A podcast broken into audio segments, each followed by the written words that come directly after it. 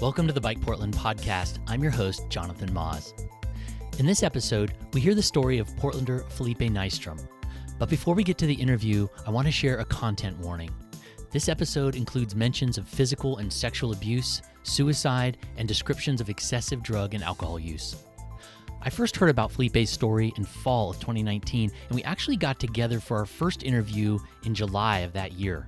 For various reasons, I was never able to share the story on Bike Portland, and it's been nagging at me ever since, so I'm very excited to finally bring it to you. I'm also grateful that Felipe trusted me with details about his childhood he's never shared publicly before. Some of you might know Felipe as an elite competitor on the regional racing circuit who's had a meteoric rise through the ranks. In just a few seasons, has gone from a beginner in 2015 to Costa Rican national champion in 2019 and a World Cup competitor this year. But his cycling success is just a tiny part of Felipe's life story. The first 30 years of his life were literally a struggle for survival. Before he went into rehab and ultimately moved to Portland in 2013, Felipe was hopeless and homeless, living on the streets of San Jose, Costa Rica, after a life filled with traumatic experiences and after several attempts to commit suicide. Suffice it to say, Felipe's life has gone through a remarkable transformation. Here's our conversation. Felipe Nystrom, thanks so much for coming on and uh, and sharing your story here on the podcast. It's great to have you here. Yeah, thank you. Uh, it's great to be here, and thank you very much for the opportunity to be a part of it. You know, one of the things, Felipe, that really uh, really strikes me about your story. I mean, like I've been thinking about it. You know, for all of us, our background is important, right? It, it kind of like makes who we were, who we are now, and who where we want to be in the future. But I think yours even even more so uh, in a lot of ways. You know, just given given the things that you've been through. So, I wonder if you could take us back to some of those early memories of your childhood, being someone with you know your mom coming from the states, right, and mm-hmm. your father in a small, uh, remote village, really in uh, in uh, Costa Rica, mm-hmm. and you were you were born in Costa Rica, right? Yep, correct. So, what born and some, raised. Born and raised. So, what are some of your first memories from being, you know, your childhood in Costa Rica? So, as you said, I was born and raised in Costa Rica. My mom's from from the states, uh, the East Coast. She went down to Costa Rica with the Peace Corps in like 1978 to teach um, this indigenous tribe uh, how to read and write, uh, way out in the middle of nowhere. Um, and then she loved it, came back to the states, picked up all her stuff, moved back to Costa Rica, and never came back. And you say middle of nowhere. So you're not talking like a long highway in the middle of suburban sprawl. This is different. Yeah. So this is even today. Uh, it's about a five-hour drive from San Jose, the capital, uh, towards the Atlantic coast. Um, then you have to cross this river in a rinkety canoe-looking thing. Um, now there's a bus and a little bit better road, but it's about an hour drive from cross after crossing the river. Um, so now we're talking 1980. This was all like dirt roads, gravel roads. Um, so it was about a three hour, two hour hike from the river to this village. If you were lucky, there was people coming by on ho- with horses. You could get catch a hitch a ride on a horse. Um, and it's a, in this area called Amubri. Um, from and it's part of the Bri Bri Bri Bri reservation. So yeah, I mean, even today with like where we are with cars and transportation, it's like an eight-hour trip from yeah. from from the capital. So that and that's where your dad was from. Yep. And your mom went over there as part of the Peace Corps. Yeah, but then that's where she met my dad, um, and then I happened. But when she was pregnant, she, I mean, this was 1980. She was about 30, 30, 33 years old. You know, white woman in out in the jungle. Uh, as much as she thought she wanted to rough it uh, and you know be live that lifestyle, having a baby way out there by herself was probably very scary. Um, and my dad, he was he was a lot younger. I think he might have been about uh, twenty or so. Um, so just a kid, and he, I mean, he'd never been outside of this this little town. Uh, so for him, the idea to go into San Jose was like, no. So from the very beginning, there they kind of went their own ways. She, my mom, went back to the to to the city, but she did. Uh, some of my earliest memories are going down to Puerto Viejo, uh, which is a beach beach town there on the Atlantic coast, um, which was from there. It's about two hours or so, maybe three hours. Um, but again, now, now then it was tough for her with a baby. I mean, the hike itself was tough. Now with a baby, and then couple of years later, my brother came along. Mm. So then there was like two Mm-hmm. babies. Yeah. Uh, so I think for a while they tried to connect. Oh, and of course phones. I mean, there was no communication. and, Right. Right. Uh, it's like call the local store and leave a message with the the grocery guy, Yeah, and then yeah. the next time somebody came in for supplies, they could pass the message on, and that's how they did it.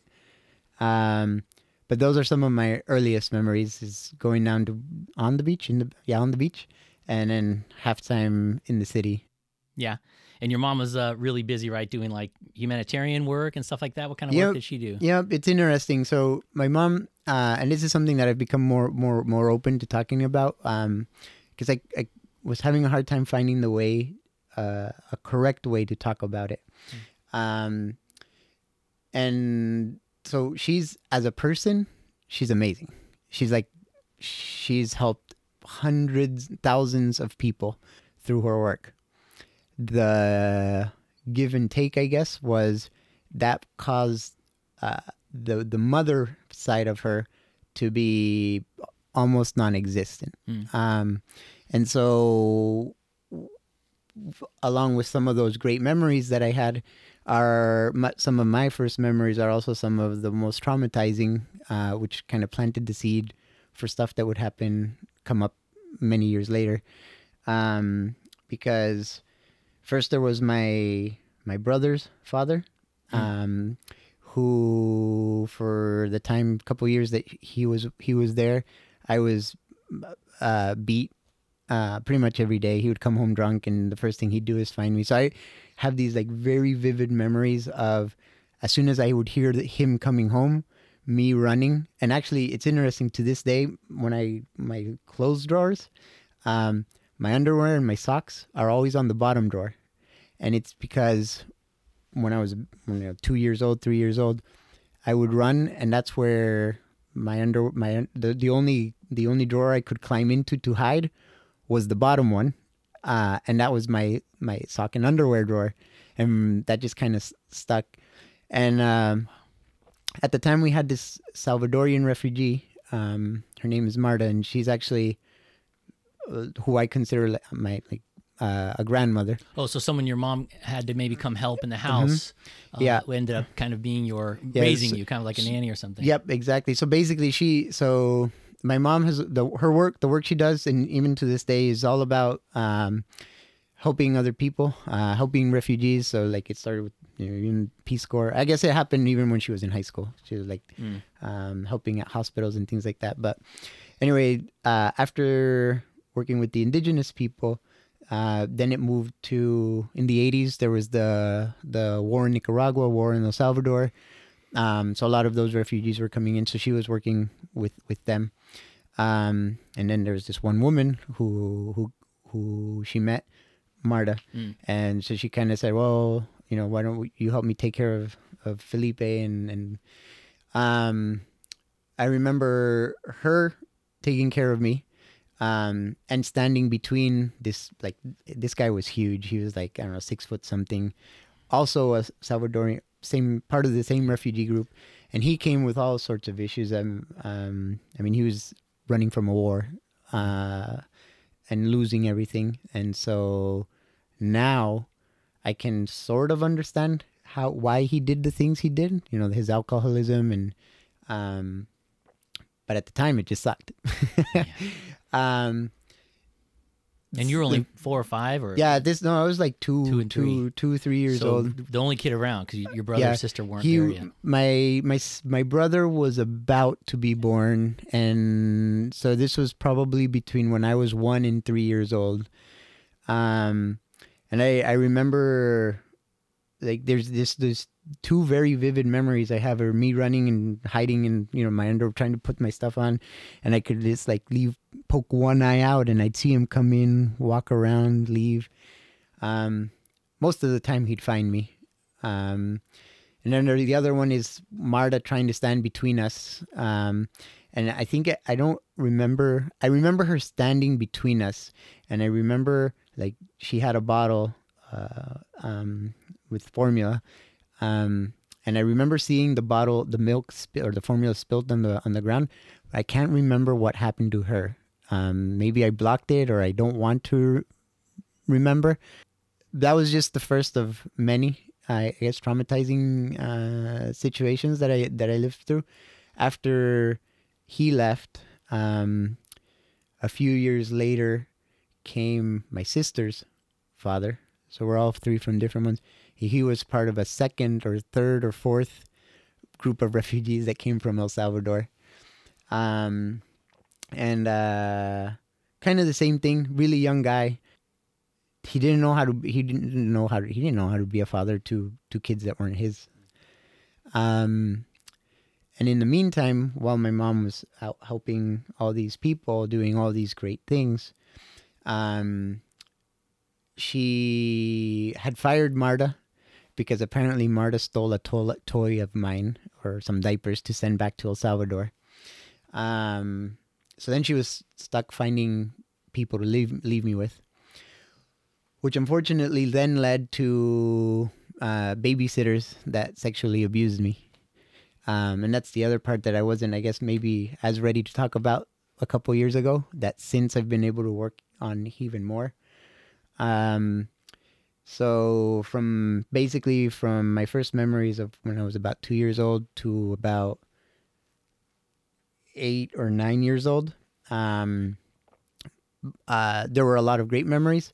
But unfortunately, a lot of the ones that I held on to uh, for a really long time were the the pain, like getting beat up, getting um, being sexually abused by both men and women that that took care of me. Uh, took care of me.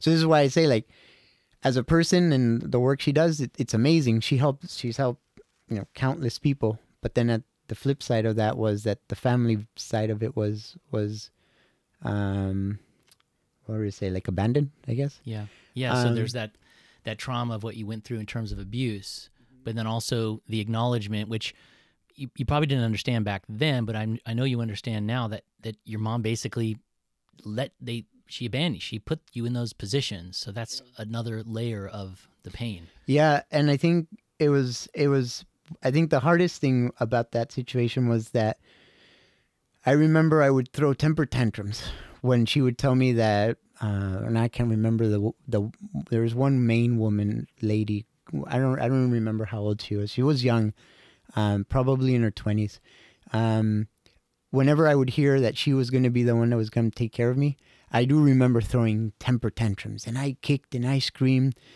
And then my mom would hit me because I was being a brat, right? And of course, I I don't know, I was you know six years old. I didn't know how to say what was explain what was going on. So then I just got yelled at by my mom. I just got hit by her, and now this woman's gonna come and do these things to me. Um, so I think um, it just created a lot of fear and uncertainty in me that uh, it took over 30 years to try to work through. Um, and there's a lot, you know, trust issues and things like that that even today I don't, uh, that I still have to I work on uh, a lot more than I think others. and and somehow you you managed to survive those years and from a pretty young age you you found some something of an escape in sports right Yep, yep. Um, so sports became something where it was my the thing that I could run away from all the pain, and I didn't need anybody to do it. You know, I could. In Costa Rica, we play soccer, um, so I, you know, was into that. so sports were this escape early Uh-huh. you remember you, you mentioned you played gymnastics as well you did yeah, gymnastics yeah. as well So but also a, a- another aspect of your mom and i mean she just had such a big impact on your life right for for better or for worse um, is that because of some of her connections right she was able to get you into good schools and i'm assuming maybe Mm-hmm. some good sports programs that you might not have had access to if without her Y- yes and no. The schools for sure. Um, so back in 1980, when when she moved to Costa Rica, there was probably six expats in Costa Rica, and they all knew each other. uh, And so uh, one of them was this guy named Woodson Brown, um, who said, "Hey, we should start a school." It's one of the most expensive schools in Costa Rica to this day. Mm. It's one of the biggest. It's one of the best.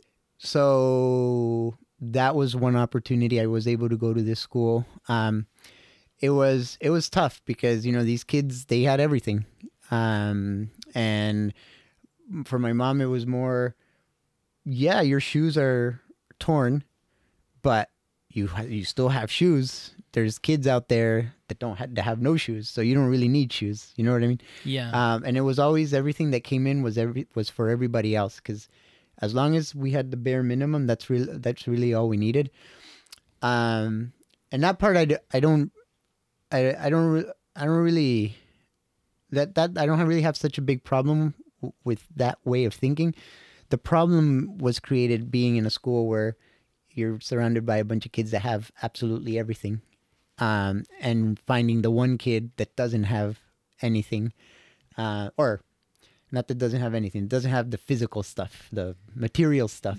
yeah. I mean, these were these were well off rich uh, yeah, kids, yeah. to put it, you know, inelegantly. and- Yeah, and yeah. You were more. You were different than them. Yeah. Um. So I I did have.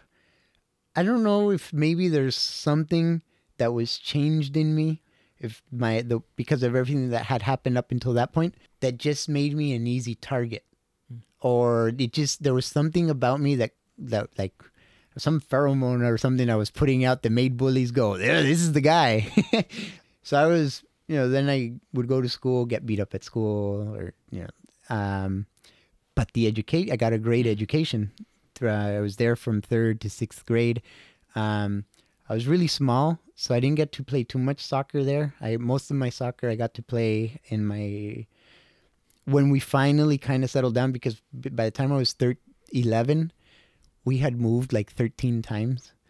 Um, and so Santa Ana is the town where we just outside of, of San Jose on the west side um, is where we kind of finally settled down. hmm So uh, once you um, you're sort of making your way through school. I- I'm amazed how you said how many times you moved. That is Yeah. that's another level of thing that I hadn't considered. But that's in and of itself uh, tough to go through. But you're, uh, I'm, I'm assuming you're sort of like, I mean, it, the meantime too, you're sort of maturing. You're growing up a little bit, and uh, the what's happened in your in your past hasn't really come up in terms of a reckoning yet. Uh, until you're what junior high, you get, Yep. start to get a little bit older, and you start to maybe understand what's going on. And of course, you're you're still getting bullied by these kids to some degree, right? So tell me about like that moment as you kind of got into junior high, junior high and high school. After sixth grade, um, I, I changed schools. So I ended up in the European school. Mm. And one of the things that happened there was country day school was, they were strict. Mm. Like it was unheard of if you, to not turn in homework. Like that's, you just didn't do it. So everything was very, very strict. When I went to the European school, that's what I had been doing for the last three or four years. And so, you know, they left, they gave us homework. I just did it. Um, apparently that that didn't go over too well with my classmates, and it was a small school. I only had about seven or eight classmates, so it wasn't like you could have a couple friends and nobody else like you. I, either they liked you or they didn't. Um, and then it was weird because I was starting to get beat up at this school for actually doing my homework, Mm. right? Um, So you were kind of too smart for your own good, and, and they didn't like how you're kind of maybe raising the bar and making them look bad. basically Yeah. yeah. it's like or like say so did everyone do their homework and then people would say ah felipe did it's felipe and in my mind i was just doing what they Mhm. told us to do this you do it Yeah. um i remember i got to the point where i figured out that i could buy lollipops Mm. and whenever i was going to get beat up i'd be like oh, here have a lollipop and then that would save me until i ran out of lollipops and Yeah. and they're like oh, now you don't have any lollipops so the education was great but at the same time um it was a very big there was a lot of partying and a lot of drinking and i was never invited to these so throughout i think one of the biggest things that stood out was that um it didn't really seem to matter where i was i didn't really fit in anywhere i was always too american for the the Costa Ricans. I was too Costa Rican for people from the states. I had not enough money for these people, too much money for these people. I was too short for these people, too tall for these other ones. You know, it was, it was always it was always like a like a square peg trying to fit in a triangle. Eighth, ninth, tenth grade. Now I'm starting to realize all of these things, and I'm not really sure what to do about them. But I was still doing my sports. Mhm. Um, you know, I'd get up. At this point, I'd started a little bit in cycling. Mhm. Um, so like 15, 16? 15, 16. Yeah. Um, And, and Costa Rica, for people that don't know, Costa Rica has a pretty strong cycling culture, but in terms of like the a professional elite level, right? There's some Yeah. famous Costa Ricans that have come out of there. So it is a thing there in terms of Yeah. road cycling. Um, but so yeah, 15, 16, you got into cycling Mm-hmm. and then you, you, you found something where you were a a square peg in a square hole and you seemed to fit. Mm-hmm. But then what happened? There was another disappointment there, right? So- With something that happened with the coach or something like that. Yeah, yep. Um, I do remember there was uh, there was uh, Pan American Games uh, were coming up. There's been several. There's like um, or international races uh, where the coach ultimately ended up taking his son.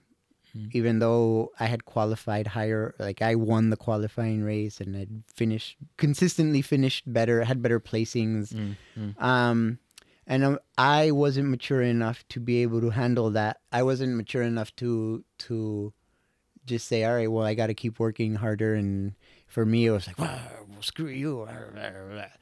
I'm not doing this anymore. You know. Mm. so Um, you gave up. You gave up biking at that point.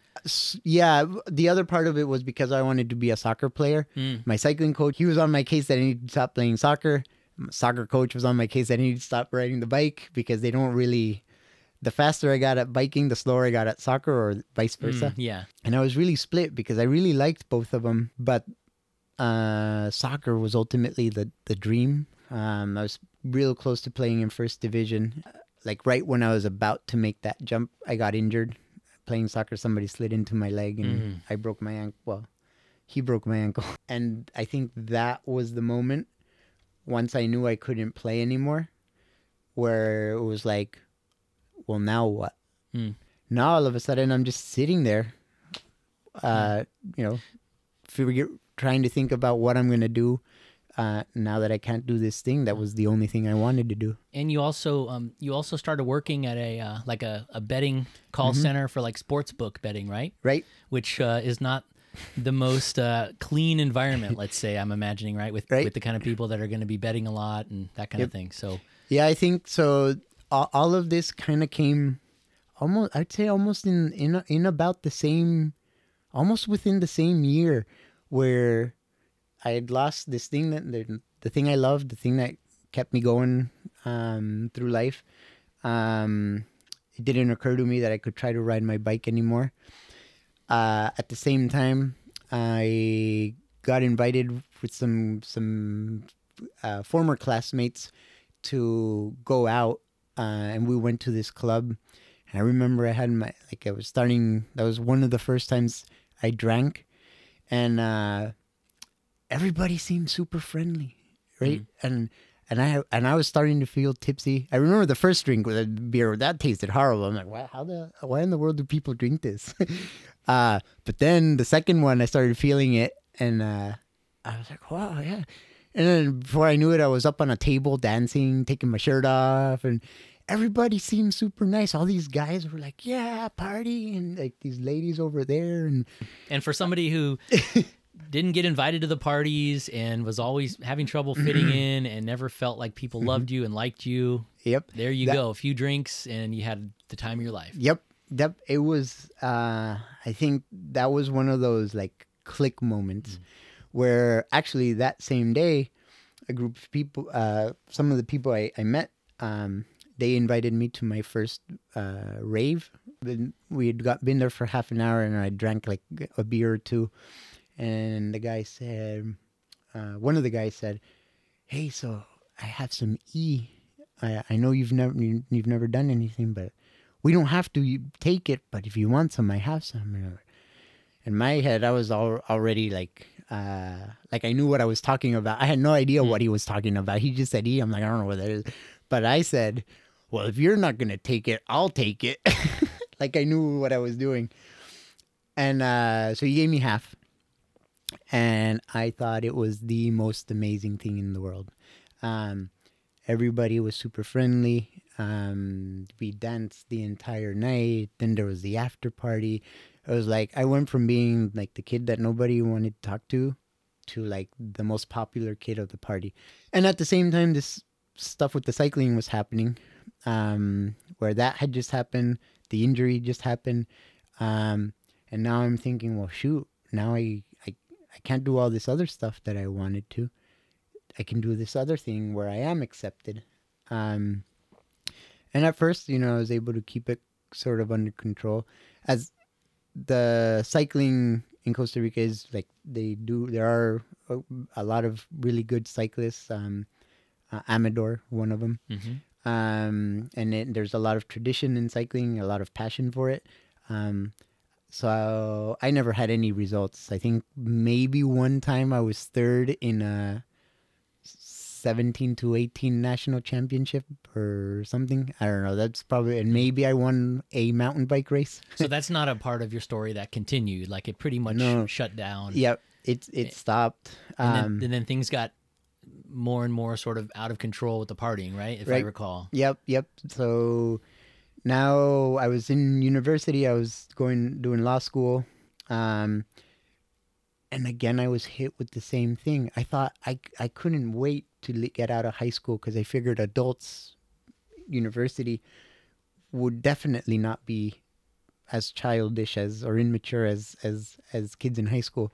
So I I took all the night classes, um, and so I was just like the I think I was 16 and a half, 17 and the closest classmate I had was like 32. So like when it was time to do group projects and things like that, nobody really wanted to be with the kid. I didn't even have an ID at the time and they wanted to meet at the bars and I couldn't go to the bars, so nobody wanted to be stuck with that guy. So then I was like, now I'm finally in university Mm-hmm.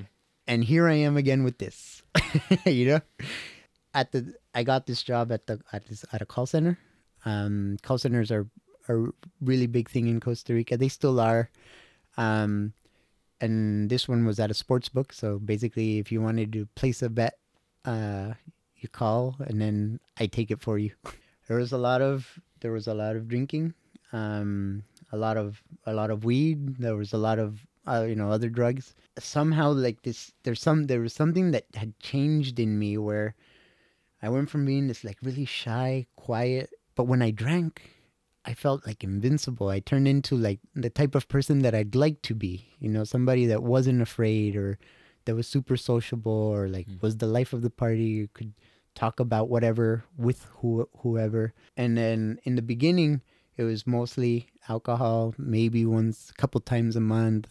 It started going to more and more into uh, now every weekend.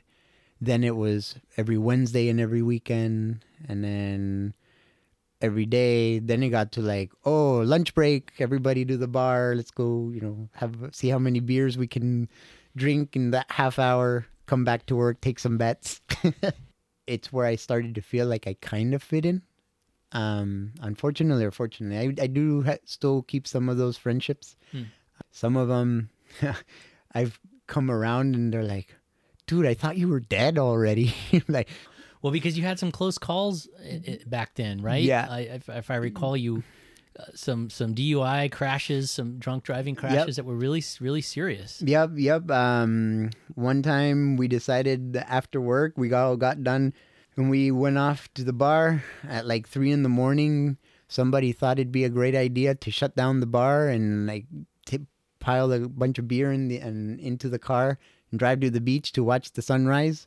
Um, and this one time, I went I went off into a ditch. Another time, I rear-ended somebody going from a rave to an after party. Um, and then in 2004, that was the last the last accident I had. Apparently, I fought somebody for my car keys, and they finally were like, "Whatever, fine, take them." Um, and I ended up uh, taking out a telephone pole. Um, Wow. But slowly it just got went from alcohol to drugs. Mm. Um, and then when I was about 21, 22, someone introduced me to cocaine and it did bring me very close to death several times. Um, over the next about eight years. So you you spent so much of the early part of your life having pain and trauma be done to you, and then you spent those several years in your in your teenage years doing the pain to yourself and bringing it on to yourself. Yep. And you'd subs, you'd moved back to New Jersey, right, from Costa Rica to, to live with your to live with your aunt and things. You, Yeah. you ended up partying there as well. Yep, yep, yep, yep. That was 2004. Um, I guess we thought maybe I could do better if I was in the States. Um, first, I lived with my grandfather and grandmother. And that was happening in New Jersey, in New after you'd already been partying it like crazy in Costa Rica. Mhm. So that you left New Jersey eventually, right? Because it Well, just didn't end up working out. So that was in at my New Jersey, my grandfather's house. While I was in the States, uh, I didn't really have access to drugs, and I didn't really take the go through the trouble of like trying to find anything. But I drank. I drank a lot. Um, to the point where like this, that's where this happened, where I had that accident. hmm And then I think like two or three days later, my aunt lent me her car after I totaled mine, and I went partying. And then I remember her, my phone, have, looking at my phone at some point in the morning, and I had like 30 missed calls. And I, she had told me I need my car by 7 a.m. And it was like 6:45, and I was in Philadelphia. um, So that was it. You and and I was like trying to rush home. Uh, I didn't check the car. I didn't like I don't I I just was like I got there and like tried to avoid her and she was so late that she didn't want to deal with me so she just she had to go do her thing. When when she came back, she came back with a box of cigarettes, I think it was, uh, a lighter and a bra. I have no idea how any of those things got in there. Like I don't remember. And they're very religious. So for her, it was like sacrilege. You know, I, I had done acts of the devil so she basically showed car, you the door, and, and, she was like, "You're you're out. Mm. You're out." And so so, you go back, back to Costa Rica. back to Costa Rica. And in the meantime, you met a girl, and yeah, that's you had your son at that point when you're 22 or so. Yeah, so interestingly, I met her a little bit before I left to the States in 2004. And then I had been back for a couple weeks, two, three weeks. And I'm like, oh, I wonder what she's up to. I'll give her a call, see how she's doing. That call changed my life. I, I, I do think a lot about how what would have happened if that call hadn't happened. Um, we met up. Um, she brought cocaine with her. We partied and we like started a relationship again.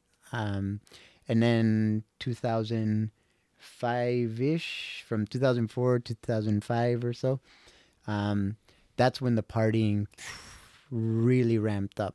After a couple years of, of that, I was like, we're, going to end up killing each other here. We're, you know, we, we can't do this anymore. We have to stop or break up. And she wanted to keep doing it. So we broke up. Um, not knowing that she was pregnant at that point. I was about 22, 23 when my when my son was born. It was actually after I left her or we broke up, I didn't leave her, but after we broke up, my partying got worse. And I thought I could control it and like even when my son was born and I had it we ended up falling on weekends were were mine from Friday to Sunday. I didn't do anything cuz I was with him. Mm.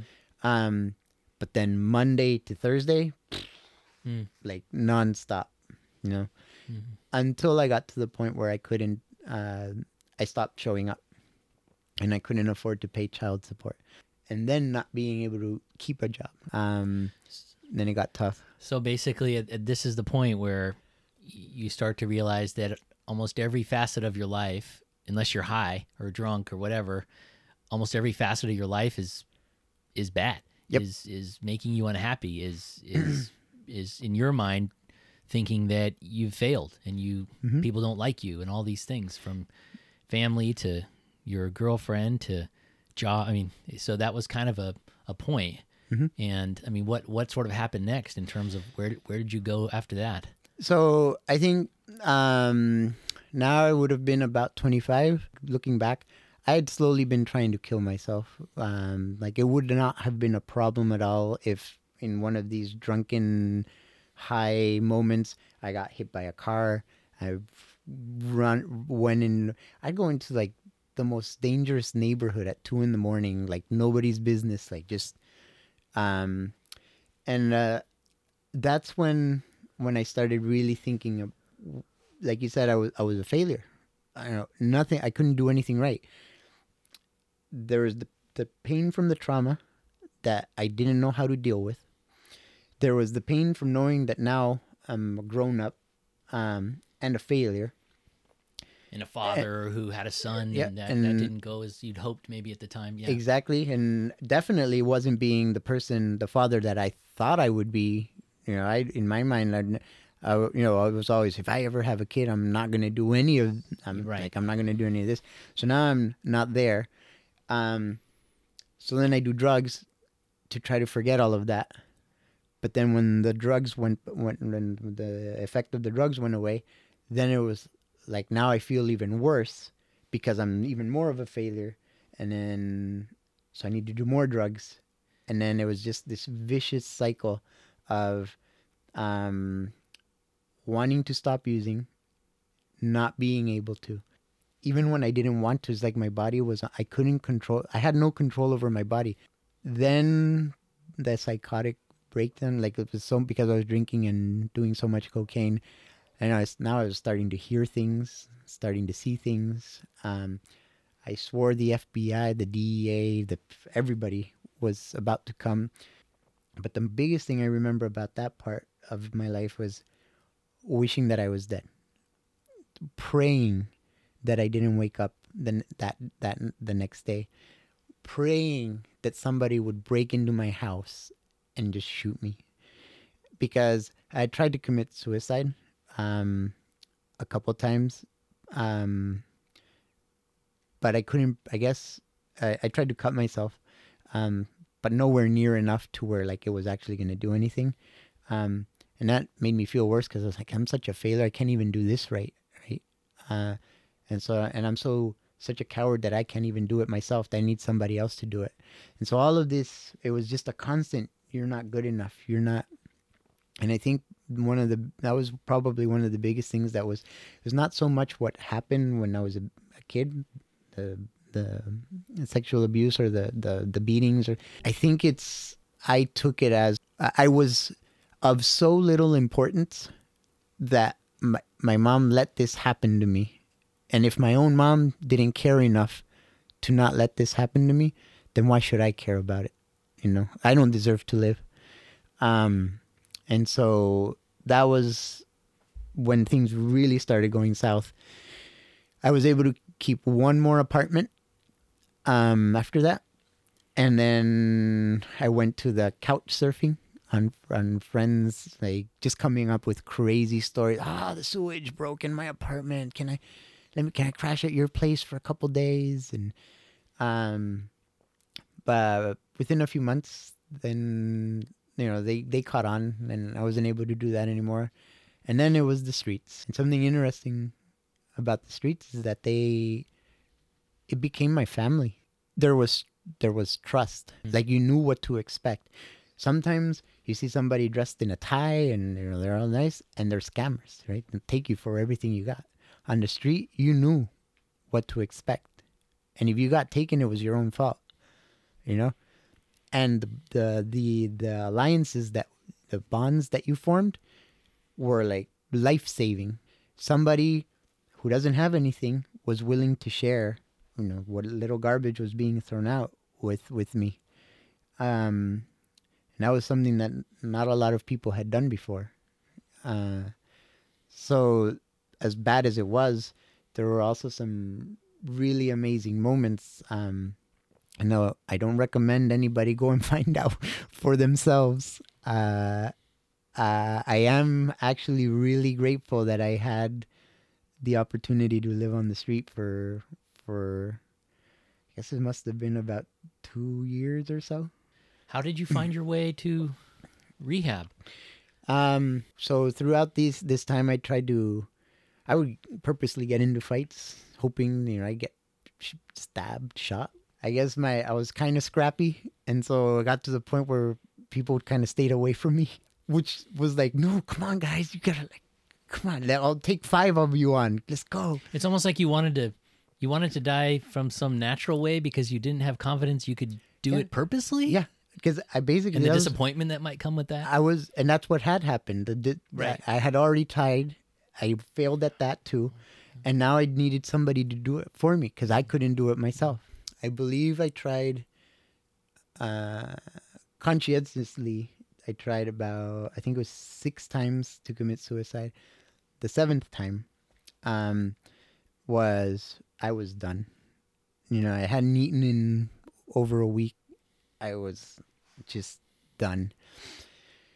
And uh, that night, or th- I was, I wanted to commit suicide. I wanted to die. I wanted. There was nothing that could take the pain away, other than dying. And so I, uh, I, I got up the next day, like at five in the morning. I went and begged for money. So the whole plan, the night before, was I was gonna hustle for money. I was gonna get as much money as I could. I was gonna go buy all the as much cocaine as I needed to overdose, and I wasn't gonna wake up the following morning. But if for some chance somehow I did, I was gonna have to do something about this because this I couldn't. I, I was dead, alive, and it was no way to live. Um, and so yeah, I went and got all the, uh, that that the money. I walked over to the some of this neighborhood. I bought it was it was twenty grams of cocaine, which I thought would be more than enough. Um, I walking back, I went into a used clothing store and stole stole a pair of jeans, and then I, I went into another one and stole a polo shirt because I, I when they found me, I wanted them to not find me in you know rags. Um, so I had enough money to buy the drugs. I went and bought 36 beers. Then tried to, and then had enough money to check myself into this like really bad news motel, but with the idea that I wanted to be able to take a shower, put my nice clothes that I had just stolen. Um, oh, actually, I went into a grocery store. I also I also stole a, a thing of toothpaste. um, because this was this was it. The last thing I remember was thinking I had run out of beer, I had run out of cocaine, and I needed to go buy more. That's the last thing I remember. The next thing I remember were the paramedics working on me. And I'll never forget the I was so angry uh, when I opened my eyes and I saw these guys bringing me back. Um, I was like, "Oh, why'd you save me? You're supposed to leave me." And then, yeah, they sure enough they you know they stabilized me, did whatever they needed to do. So then that day I was like, well, I said I was gonna do something. I gotta do something. I had heard about this rehab, so then I it took me a couple days to kind of figure out what I was gonna do, but I ended up walking like ten miles to get and showed up at the gates and was like, "Eh, "Let me in." It was great. They they had uh, it was the first time in twenty years, maybe more, that I had three meals a day plus two snacks. I had a bed, I had a pillow. Uh, first time I'd had a bed and a pillow in two years, two plus years. That was the first time I went to sleep. Not that I fell asleep, like, or that I passed out because I hadn't slept in who knows how long, or because I was blackout drunk or whatever. That I actually like put my head on the bed and I'm like, I'm going to sleep. There was calm for the first time. There was peace for the first time, I think ever. The next day, I woke up and I was like, I felt rested and I felt refreshed. I felt good. Um, I had a ton of work to do, a ton of child support to pay. I had like I had to fix my life, but I felt okay. Um, like all of that didn't matter. Like I felt like maybe I could do it, uh, and I stayed. Uh, everybody that I met through the through the program and through that rehab, they finished it off and and gave me the tools I needed to get to start working on everything I needed to work on. So you so you uh, completed the rehab, um, and then how did you end up in Portland? Because you moved to Portland shortly thereafter, right? Yep, yep. They say don't get into relationships in your don't make big major changes. So like if you're in one, don't don't get out, and if you're not in one, don't get in one.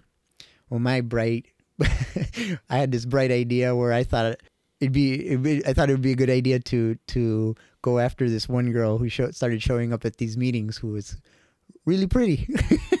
and so I went after it. You know, they they said you gotta follow your dreams. So yeah, yeah, she was like, yeah, let's do this, and I was like, yeah, let's do this. Um, uh, and obviously it was also it was like just blow ups all the time, and um, but anyway, she's from Portland. She was thinking of moving back to Portland, and because my mom's from the states, I have dual citizenship. So for me, it was like, oh, we're going to Portland. Let's go. Let's do it. I'll move with you. and so we moved back in. So I got into treatment in September 28th. Actually, that was the, the day they brought me back, September 28th. I got went into treatment October 4th, 2012. Mm-hmm. And then uh, 2013, I moved August 2013, uh, I moved to to Portland with her. I felt for me it was also like a clean slate. I didn't know anybody. I didn't know anything about Portland I'd, other than Portlandia. Actually, I was gonna move back to Costa Rica a few months after moving here. The job I had come for didn't really work out. She, the relationship didn't work out. But one of the first things I did when I got here, almost immediately, was I got connected with with an AA group, and I found myself a sponsor and like did all of that. I was gonna move back uh, and then pretty like the day before I was gonna move, I got a call from a job that I had applied to before coming to the states that I never heard back from. And that night, that day, they called me and they say, "Hey, can you come in for an interview tomorrow at ten o'clock?" And I was like, "Yeah, you know, things didn't really work out. I think I'm gonna leave. I don't really have a place to live. Long story, but you know." And they're like, "Well, the job's yours, pretty much. If you're here, great. If not, good luck." And then like 10 minutes later, my sponsor calls me. He's like, Felipe, I got one of your sponsor brothers. Um, he's one of my sponsees. He just finished a bedroom in his house. He's looking to rent out the other one. He's willing to rent it out to you. You can move in right now if you want. And I was like, well, shoot, I got a place to live. Looks like I have a job. Let's do it. I mean, there's nothing. I don't have anything to go back to to Costa Rica in Costa Rica. So, so that's how I ended up staying, hmm. and that's how I ended up getting my first interpreter job here in the United States. That day that I went after the interview, they called me that night, like at 10 o'clock at night, to go in to see if I could help interpret for, for a patient at Legacy. It was to tell a Guatemalan mom, really young, that her baby didn't make it. Um, and it was like a really long appointment, and she was devastated, of course, and it was a super difficult situation. And I remember leaving there. I ended up leaving, I don't know, like two or three in the morning, something like that. Sad because of what had happened, but knowing that this was the thing I needed to do. Because while I was on this, in the beginning, or like right there, right, while, while I was on the street, there was this one hospital near the area where I kind of hung out. Uh, there was one graveyard night shift guard who knew what was up, but he'd let me sleep in one of the chairs um, in the emergency department waiting room. Um, that, along with uh, newspaper, is a great insulator. So when it was really cold, you'd grab newspapers and you you know try to cover yourself with them. Um, and I always remember, I would rem- I, I would think about reading the sports sections and reading how the Costa Rican soccer team was doing this and this cyclist was doing that, and I was like, man, I bet I could have done something like that. You know, I like all those dreams, all those aspirations, everything that I thought I was gonna do that had been lost. And in this job, uh, all of a sudden I was being presented with this opportunity to help people in some of the most difficult situations in a place uh, similar to the place that gave me shelter a few nights a week, uh, and you know, in a hospital. Oh, so when, you you when you were living on the street, you were Yeah, in Costa Rica, there's Yeah. there's one hospital. Where, oh, I see. I'd just so be that's what spurred. Then you were in an ER in this new role in a different country. hmm I see. Yep, yep. And then I was like, wow, I can help people. I can like actually do something for somebody else. Um, and, be- and I don't know, be productive, be, be a part of Well, you're important. society. You you you're you feel important to other people and to the world, which Yeah. is a purpose for living and, and being. Yeah, I think for me, it's ultimately it's I've I've what's helped me is, um, I used to wor- I guess worry about whether I mattered or not. Now I don't care if I matter or not. Uh, I just try to do the next right thing, because my brain is broken. Like I don't know what the next right thing for like things that come naturally to people. Like this is the thing to do. I have to think about it, and my and and my mind tricks me i guess into thinking that maybe the thing that's not the best thing to do is still okay you know? Uh i call them very blurry lines. You mean like these these voices maybe in the back of your mind of, Yeah. of some of the bad decisions and stuff like yeah, that. yeah. yeah i mean you know people ask me you know they'll say to me dude you're crazy. I'm like wait hang on. Six of the seven voices in my head say we are not and that seventh voice that one's never on the same page we just ignore that one So the job, sort of the stability and the value that the job made you feel, um, uh, that that was a really stabilizing force for you. Mm-hmm. Um, and then you also, I mean, after working, you probably had debts to pay and things you had to do in terms of focusing on work. But then you pretty quickly got into bike racing with uh, on Oregon here in the Oregon Bicycle Racing Association. I, I was looking on, online before you came over, and in 2015 you did 180 races, Felipe. I mean, that's addiction level bike racing, and that was your first year. yeah so- Nobody does that many races. So how did what the heck? so I got here in 2013, right? Um, and at first, of course, I had like seven different jobs trying to dig myself out of the hole. The very first thing that I knew I needed to do was get that child support going, start being there for my son, start sending the money down to Costa Rica, fix that. That was first and foremost. Um, and I was able to slowly do that, start paying some of my debts and um, uh, working towards that. But then after a couple years, I was starting to think, man, like I, I need to start meeting people. Like all I was doing was working, and I was a little bit more financially stable to where I could actually like start meeting people. But like, how do normal people meet? Like I, for the past fifteen years or whatever it was, I was at the bar, drunk, high. I had drugs, and people wanted to talk to me. how do people? How do I talk to people when they don't want to talk to me? Right? Like, would you go to the park or the library and just like strike up a conversation? Like, I, I started with triathlon actually. I ended up winning it. Uh, like, oh, maybe I can, maybe I've got something here. Maybe I can try to talk to. But I was too too embarrassed or too shy to talk to anybody at at that that day.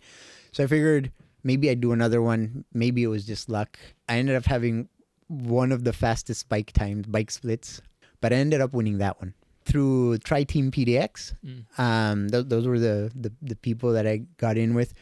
They had the indoor cycling um, uh, program with Sean Bosted.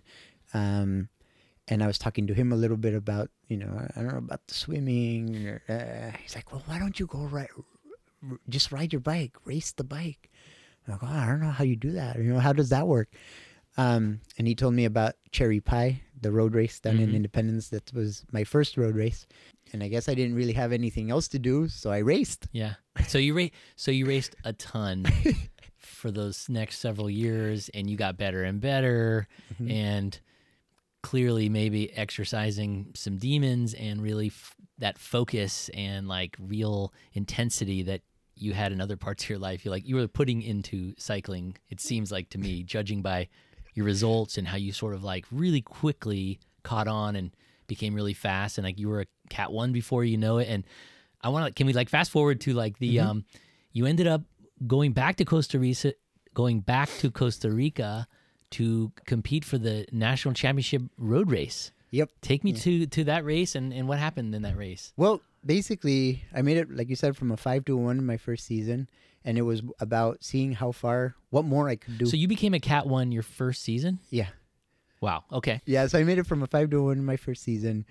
Um, then raced a little bit as a uh, I, like my cat three. I basically won like three races, made made all my points, and like moved up.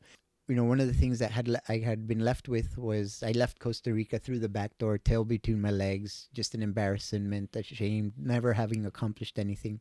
And by this time, I had built an amazing relationship with my son, and I wanted to figure out being a dad at a distance, even though we talk pretty much every day, it's still those lessons that you can try to sh- uh, share with them or, or show them. Uh, it's it's difficult to do when you're not there.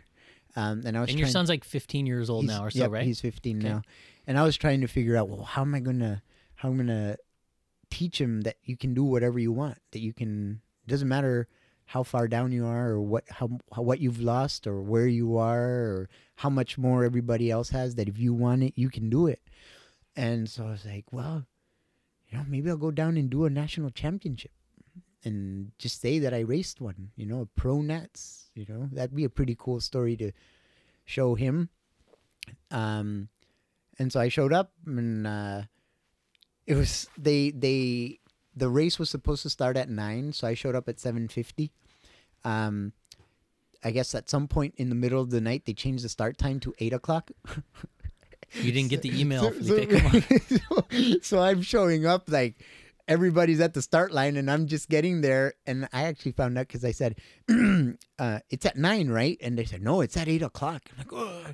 So I had to like go change and pi- pin my number on. That's literally like my worst nightmare in a Yeah. race is like being unprepared, being late to the start. That's the worst feeling, especially. And then here you are, national championships in in Costa Rica. Oh my god. yeah, it was it was definitely interesting. One of I like my numbers to be nice and neat. My numbers were all crooked, missing pins just all over the place. And we had stopped to eat breakfast on the way, so I had just finished eating this big breakfast like 20 minutes ago. Um and so and we started and I knew all along like being by myself against big professional teams um that my best chance of doing anything was going to be to be in a break. If the break wasn't going to happen, you know, there's nothing I was going to do. And uh, so I went off the front again, and uh, then two guys came up, then two more, then three more. All of a sudden, we had a little bit of a group, and I actually thought, oh, this isn't going to work. And I started falling back.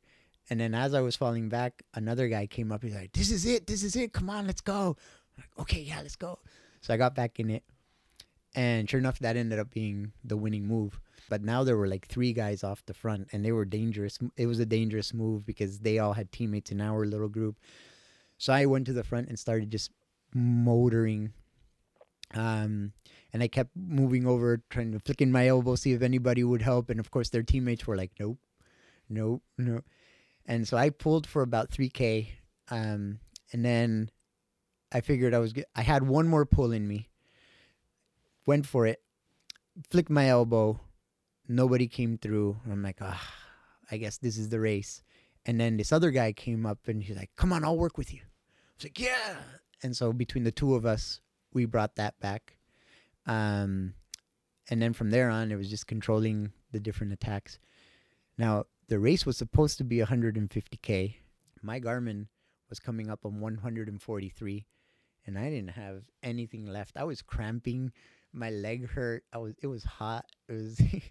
uh, I didn't have any water or anything. Um, and I'm like, you know, I think this is good enough.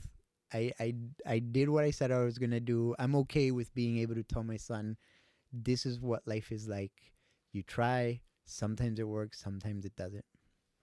And I'm mostly I was thinking about what I was gonna tell my son and whether or not he was gonna be. It was something an effort that was gonna make him proud. You know. Um, and as I'm, I'm about to drop out, uh, let the let the group go.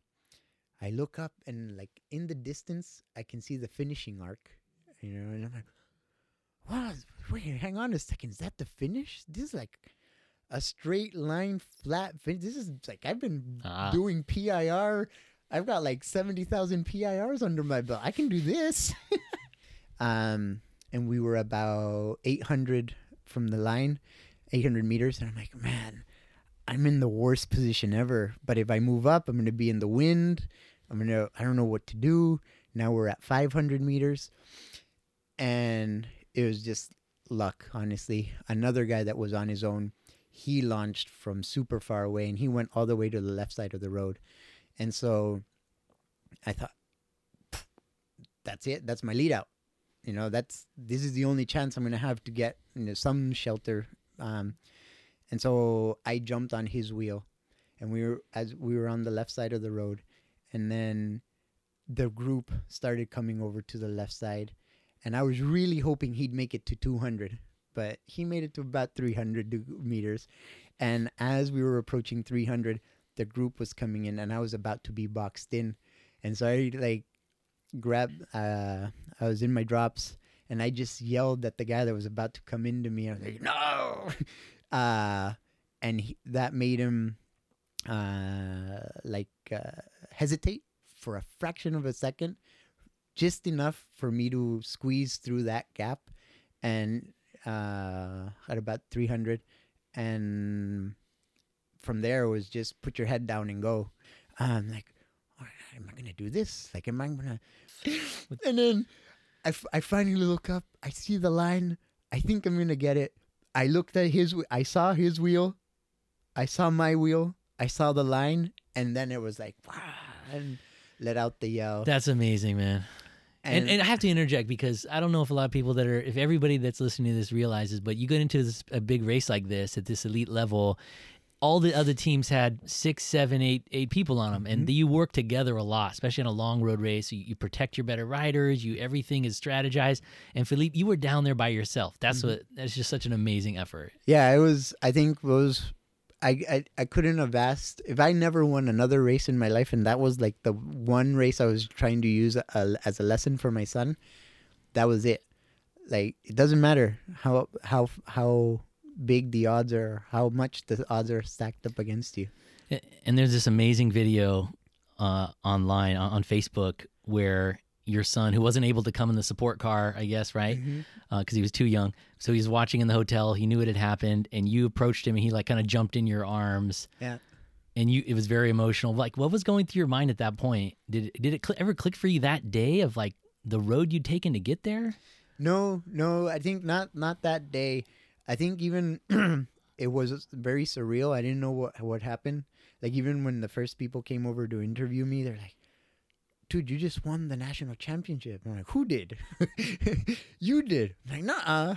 Uh, I'm here with Felipe Nystrom, winner of the national championship. I'm like, "Yeah, you you you you got the wrong guy." You know, who are you? I'm like, nobody. you know, I'm no. I'm just, I'm just like, you know, that moment um, was the true price.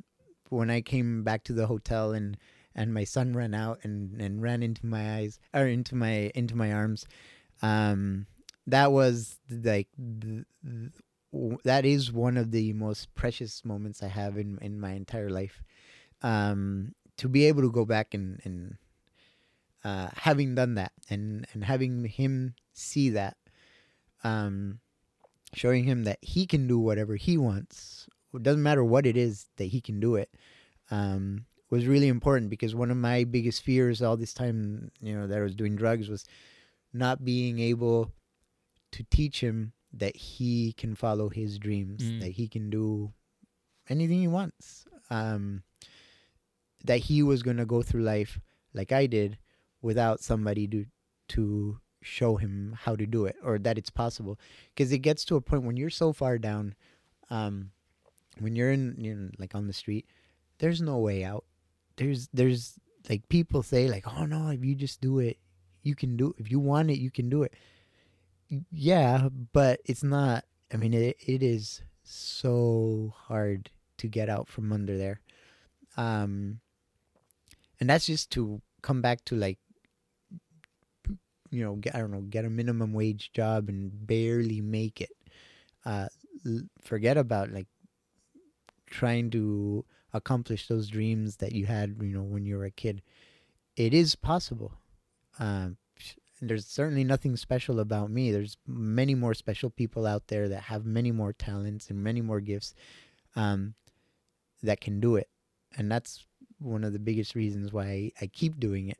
Um, because tooling around in spandex as a 40 year old when everyone else is 20 is is not necessarily you know uh the way I, I need to be spending my time now but Well, it's clear that like cycling clicks for you. Why why do you think that is? Why do you think cycling clicks with your personality? I I think that cycling definitely, um, eh, especially road cycling, um, there's a lot of similarities to what is needed to be whatever it is because you have to be sort of broken in your head to to to want to go suffer for 150 miles in freezing rain or 150 degree weather or whatever. Um uh it it it uh it's very similar to to like an addict's mind. Um i think there's there's a lot of similarities. One of the main things for me personally why i've been okay at riding a bike is i think i can suffer more than most people.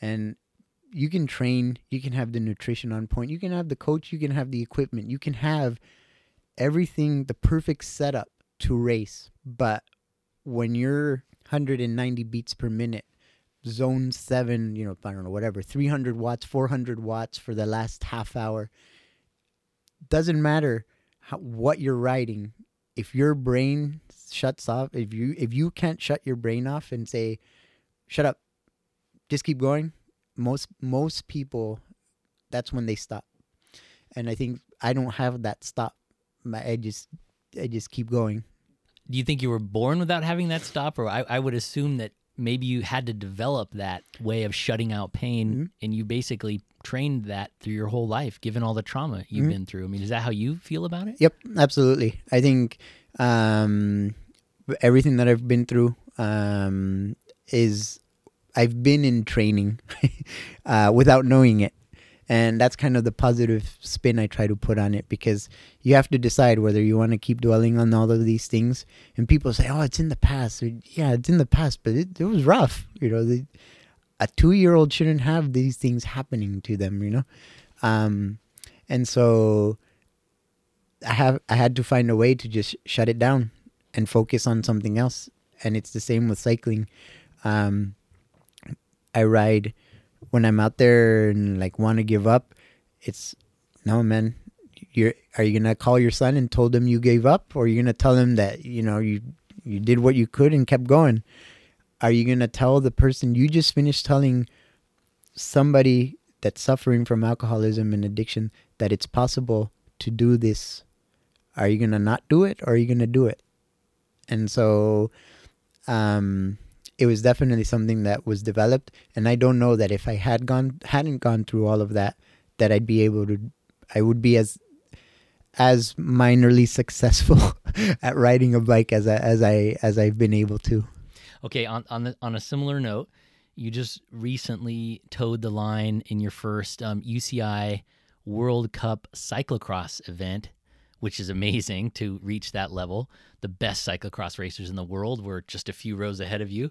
But you also did it as the first Costa Rican, right? Mm-hmm. To do that in at least in the men's field. Mm-hmm. What what was what did that feel like to be in that last row at that at that race? And you did a few of them recently, right? So what's what's that been like getting into cyclocross? Oh, it's been amazing.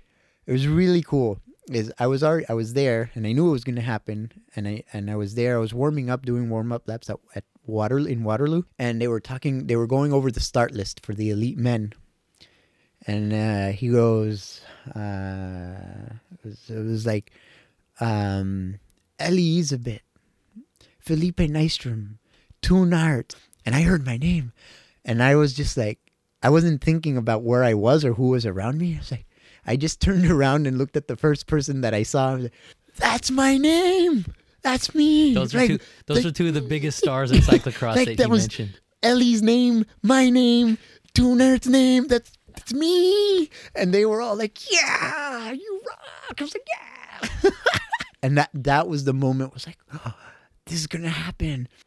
Okay, so Felipe, it's a very inspiring story. It's it's amazing that you were even in that World Cup cyclocross race. But I have to ask, knowing about you what I know, and don't take this the wrong way or don't take it too hard, but what was it like being dead last? I mean, you were back there. Yeah, it was amazing. It was amazing. For a brief moment, I was like mid pack in one of the races at the start. And I was like, yeah. And then we started turning and then and then I wasn't. and uh every time I came around the lap, one lap I was like a, uh 30 seconds down. The next lap I was like a minute and a half down and two and a half minutes down. It was basically a race to see how many laps I could get in, and there were about five of us that were battling not to be last. Um, I have never been more proud than a last place finish. Last place there is first place better than any first place I've ever had, except for the national championship. Another thing, as you said, I am the first Costa Rican male or female to race a cyclocross World Cup. Um, and actually, up for a while, I was the only Latin American on the UCI World Rankings. Um, and so, you know, that brings up a whole nother aspect of things where now it's like, you know what, cyclocross is really it's great, and there's a lot of potential in other parts of the world, but it's mostly viewed as predominantly Northern European uh, sport. I certainly don't belong, but they made me Mm. feel like I Mm. belonged, you know. Yeah. Um, and so once we're toeing the line, hearing that tuk tuk tuk tuk, that you, you we all hear it Yeah. on you know FloSports. They and- play the you know, heartbeat pulse before yeah. the the the, fi- the starting gun goes off on these races. and they don't tell you how, you know when it's going to start. They say anytime in the next thirty seconds, and then you just look at this light, and there's the, the heartbeat pulse, and I've heard it on the apps. I've seen it on TV. Now is here waiting to start. Uh, so it was great, a great experience, and it went so well that they extended an invitation. The UCI was like, "Hey, can you try to make it to Europe?" And I was like, "I don't know. I I pay for this on my own, it was hard. I was hard finding the funding to to make it to this. If you can, you know, we can kind of help you out once you're there, but please try to make it." And so I started looking into it, um, and I actually will be going to do three more So those are the three in Europe, on the 26th. and then you come back for the the, the final, the championship, the yeah world so championship. so I'll do those three come back um and then just keep preparing and then head over to fayetteville for worlds in january and then be the first costa rican to race a world championship how how can people support uh, you coming up here in January with this big run of races that you're going to do? How can people help you get there?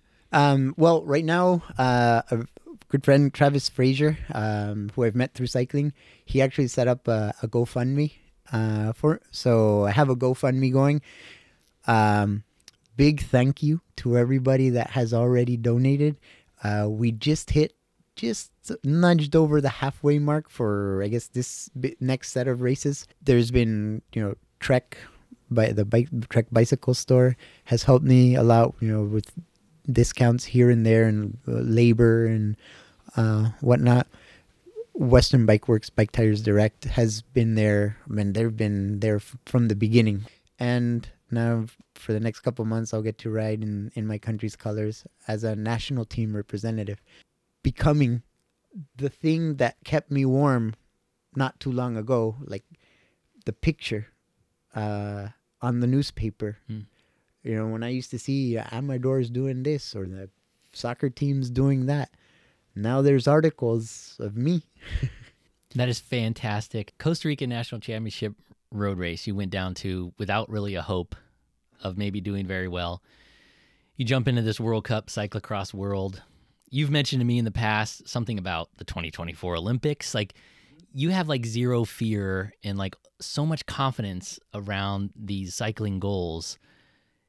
And it and it's from somebody who has these demons about like failure in in your past. I just see that as such a like a an interesting contradiction. Like you're you have this confidence to do these big things, yet you've also lived with this fear of not achieving enough. Mm-hmm. I'm going to try one more time, one more Olympic cycle. Why not? I don't have anything to lose. And it's not so much, um, I think it's not, maybe not confidence, um, so much uh, like knowing that there, it's going to work out, or maybe, or fear that it's not going to work out, is that I've already lost everything. I've already failed at life. There is no failure from here on out that will ever be bigger than what I have already failed at and come back from. And so I already know what that feels like. And so if I, the only failure that I fear now is not going for it. Because when I'm 70 years old, if I make it, maybe 50, 60 years old with my history, um, the one thing I don't want to do ever again is stay. Man, I wonder what would have happened if I had tried this or tried a little harder. I would rather regret the things I did than the things I didn't do. Um, and I think that's where maybe it can come off of confident, come off as confident. Um, but I'd also I think more of it's more about that thing that's broken me where in me where I, I don't care anymore. Um, that fear that I that uh, that non fear that I used to have uh, with dying with death makes it seem like oh if I lose a race I lose a race I don't care. There's 20 more that I can go do. And also knowing that no matter how good you are, there's always one person that's better and one person that's worse. Sometimes we get overwhelmed with thinking, oh, but there's so many people that are better than I am. True, but really, it's just one person. There's one person above you and one person below you. And then when you move up one, there's one person above you and one below you. Um, because ultimately, there's only one person that's the best at everything. All the rest of us, we're chasing. Uh, so it's I guess so it comes down to how far, how long, and how hard are you willing to chase? Uh, and I'm going to find out when I when I hit that wall. I still haven't hit it yet. awesome, Felipe. Well, we're going to be uh, following you as you keep trying to chase it for Thank sure, and and doing whatever we can to support. And I I'm really grateful for you uh, sharing your story here. So thanks. You know, thank you again for the opportunity. I'm always a little hesitant because I know it's a lot. It's talking about myself, which I don't necessarily like to do. Um, but I know there's somebody going through something right now that maybe they're not even comfortable talking about with other people, but they'll hear this, maybe get something from it, and and I appreciate so much the opportunity that I'm given uh, to do that. That was Portlander and Costa Rican national champion cyclist Felipe Nystrom. You can find links on how to follow and support his journey in the show notes. The Bike Portland podcast is a production of Pedaltown Media Incorporated and is made possible by listeners just like you. If you're not a subscriber yet, please become one today at bikeportland.org/support. You can listen to more episodes and find out how to subscribe at bikeportland.org/podcast. Our theme music is by Kevin Hartnell.